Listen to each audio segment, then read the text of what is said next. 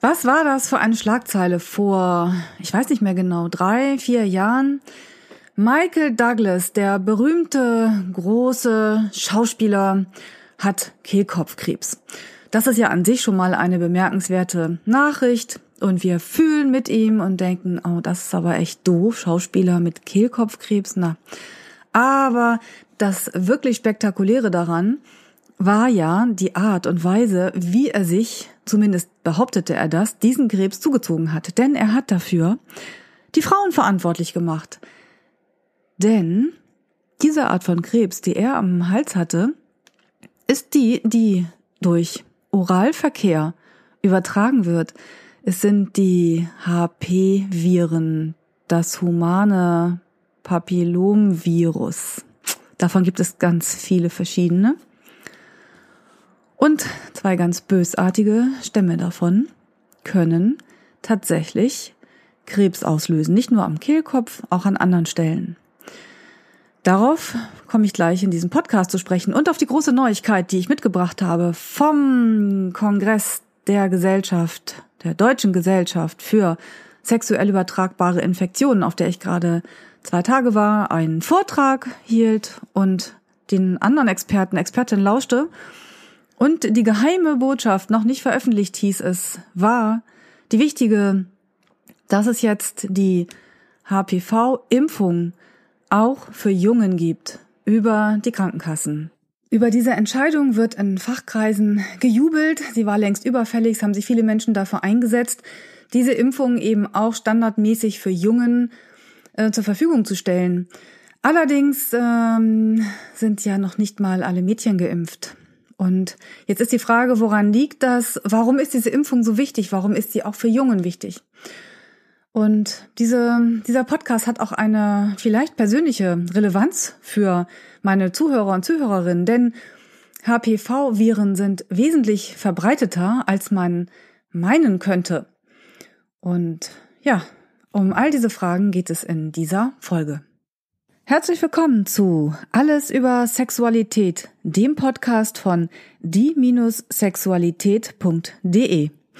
Ich bin Anja Drews, Sexologin und spreche hier über die gesellschaftlichen, kulturellen, politischen, gesundheitlichen, persönlichen, intimen, lustvollen und wunderbaren Seiten von Sexualität.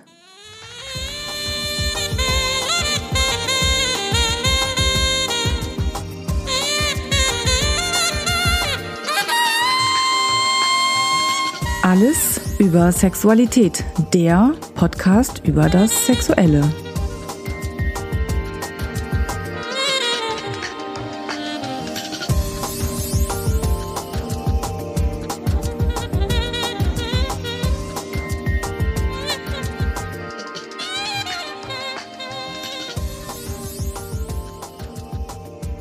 Wunderbar, dass du dir diese Folge anhörst. Ich bleibe heute mal beim Du und nicht beim Ihr, weil ich ähm, ja ein sehr persönliches Thema habe, ein intimes Thema.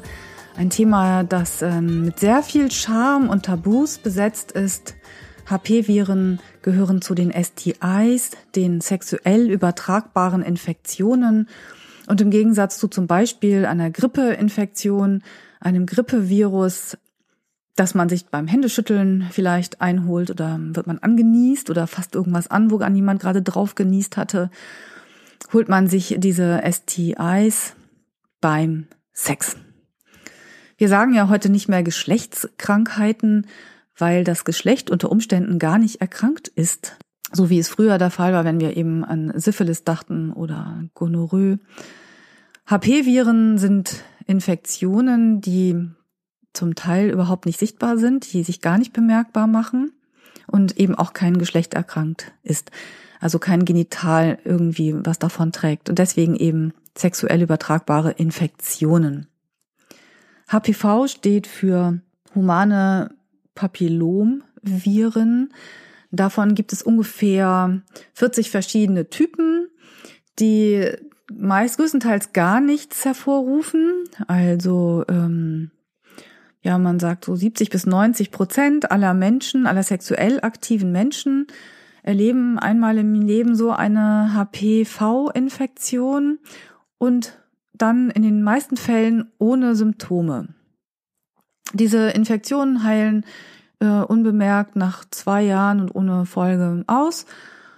Ähm, aber es gibt ein paar von diesen HPV-Typen, die genitale Erkrankungen dann hervorrufen können. Und dazu gehören zum Beispiel die sehr unangenehmen Feigwarzen oder auch Kondylome. Die entwickeln sich am After, im After oder ähm, im Scheidenbereich oder auch am Penis. An manchen Stellen wie am Penis kann man sie dann auch sehen, am After Scheide, da wird es dann schon ein bisschen schwieriger und ähm, ich weiß aus Gesprächen, dass es ganz schwierig ist für viele Menschen dann damit auch irgendwo hinzugehen, sich Rat zu holen. Da juckt irgendwas ganz schrecklich und man traut sich nicht, einen Arzt, eine Ärztin aufzusuchen oder jemand anders zu bitten. Kannst du mal nachgucken? Da stimmt irgendwas nicht. Und so kann es eben sein, dass diese Warzen sich fröhlich ausbreiten und eine wunderbare Spielwiese finden und ungestört da eben vor sich hin leben können, bis dann irgendwann der Gang zum Arzt getätigt wird oder zur Ärztin und diese, diesen Feigwarzen dann der Garaus gemacht wird. Das ist auch gar nicht so aufwendig. Also diese Feigwarzen sind äh, sehr unangenehm, sind doof und sie sind halt äh, Übertragungsherde, ganz äh, furchtbare aber sie ähm, sind keine tödliche Erkrankung. Sie sind nicht weiter schlimm in der Hinsicht. Und sie treten vor allem dann auf, wenn das Immunsystem insgesamt geschwächt ist. Also bei Menschen, die zum Beispiel sich schon mit HIV infiziert haben und einer, unter einer Immunschwäche leiden, können dann auch eher nochmal ähm, hier ähm, diese Feigwarzen erleben, weil die dann erst so richtig durchkommen können. Die Entfernung ist gar nicht so schlimm. Sie werden mit einer Schere abgetragen oder so weggebrannt. Da ähm, ist dann vielleicht ein kurzer Krankenhausaufenthalt notwendig, vielleicht auch nicht. Das müsste man dann im Einzelfall ähm, besprechen. Ganz wichtig ist immer, wer von so einer STI betroffen ist, sollte seinen, ihren Partner, Partnerinnen ähm, dann mit einbeziehen und sollte Bescheid sagen, hier bei mir ist was, du könntest das auch haben, du könntest auch Überträger oder Überträgerin sein. Also wir halten fest, Feigwarzen sind nicht lebensgefährlich, aber es gibt zwei von diesen Virentypen und das sind ähm, die HPV 16 und 18, die tatsächlich äh, Krebs auslösen können. Vor nämlich Gebärmutterhalskrebs. Dafür gehen Frauen ja regelmäßig zur oder in die gynäkologische Praxis und lassen einen Abstrich machen, um zu gucken, ob es irgendwelche veränderten Zellen gibt. Aber, und deswegen ist diese, sind diese beiden Virustypen eben auch für Jungen gefährlich, äh, können eben auch, also lebensgefährlich, können eben auch ähm, andere Krebsarten auslösen, also Pen äh, Krebs am Penis, im Hals, Kehlkopfkrebs und damit dann eben ähm, ja auch zu gravierenden Folgen führen. Natürlich können sich Jungen auch mit den Feigwarzen anstecken und sie sind, das unterscheidet sich jetzt nicht, ähm, sind von diesen 70 bis 90 Prozent der Bevölkerung sind, ähm, sind Männer und Frauen dann betroffen.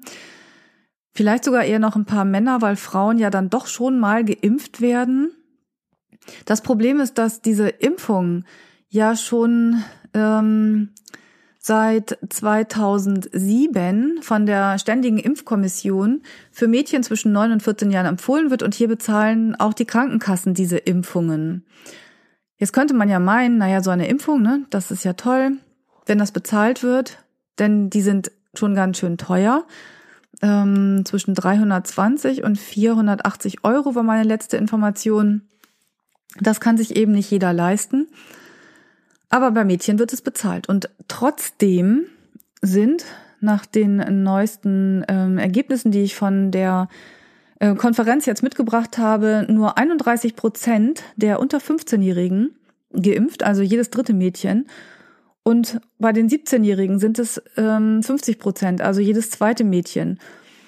Das heißt, die Hälfte aller Mädchen über 17 ist noch nicht gegen diese Viren geimpft und kann sich eben bei jedem sexuellen Kontakt damit anstecken.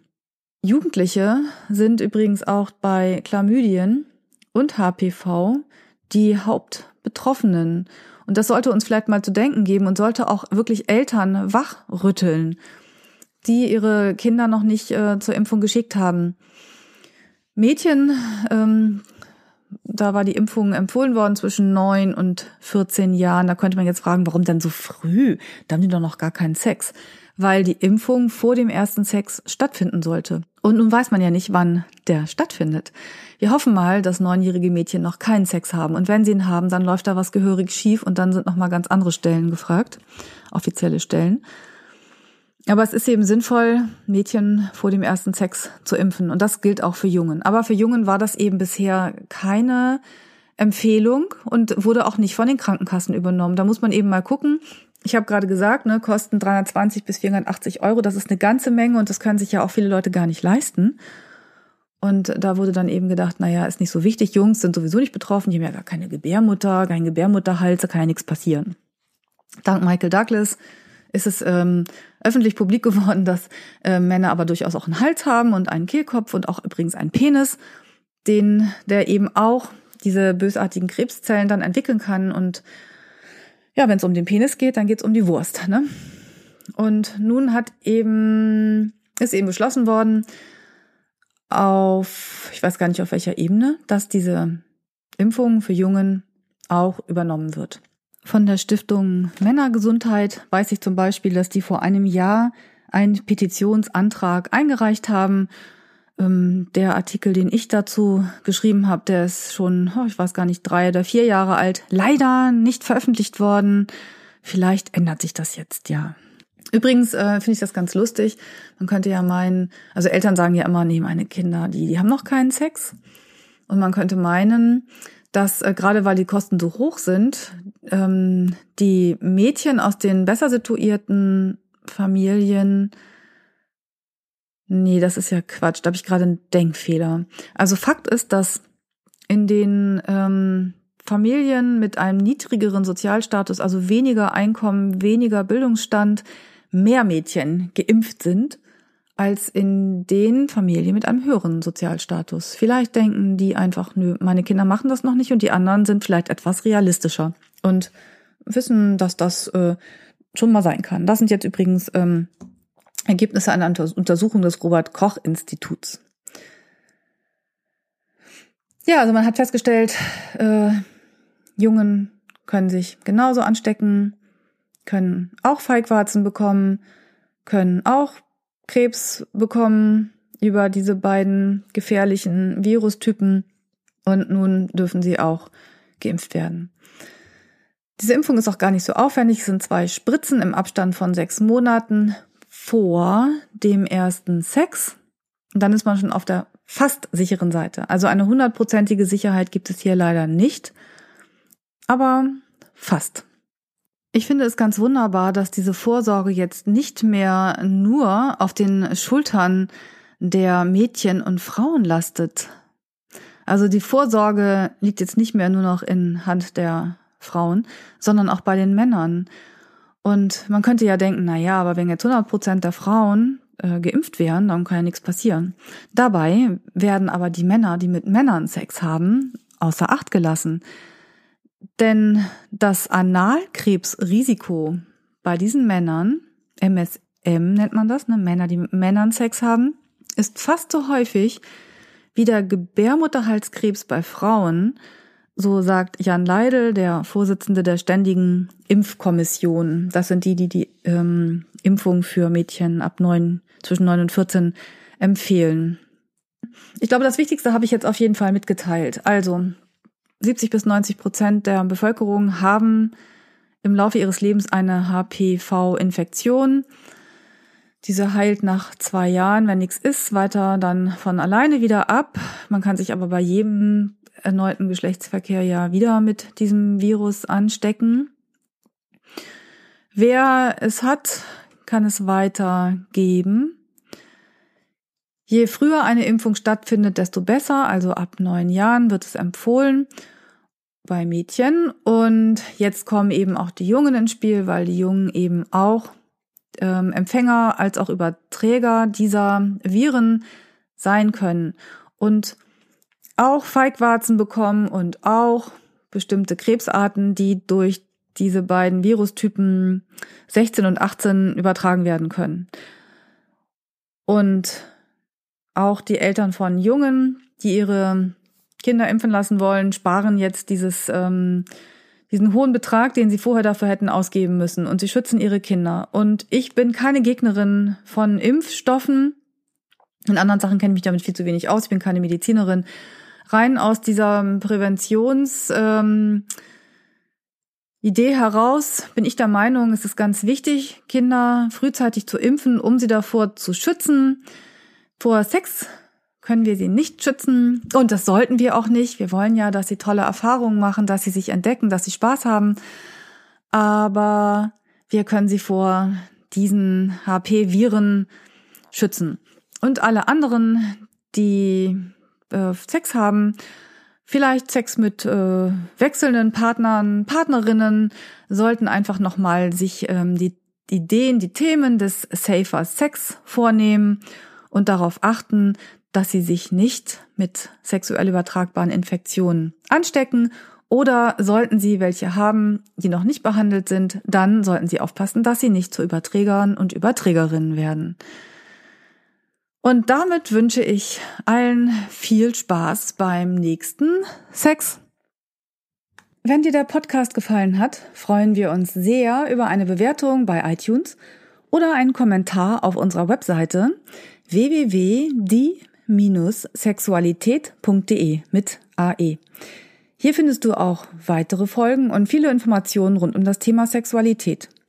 Wenn du keine Folge verpassen möchtest, kannst du den Podcast bei iTunes abonnieren oder unsere Facebook-Seite Die Sexualität liken. Bei konkreten Fragen kannst du auf unserer Seite im Menü nach aktuellen Kursen und kostenlosen Ratgebern schauen. Und es besteht die Möglichkeit eines persönlichen Gesprächs in meiner sexualtherapeutischen Praxis oder über Skype. Informationen dazu findest du auf meiner Webseite www.anjadrews.de. Ich freue mich, dass du dir die Folge angehört hast und hm, wünsche dir noch einen wunderbaren Tag oder Abend und verabschiede mich bis zum nächsten Mal. Tschüss!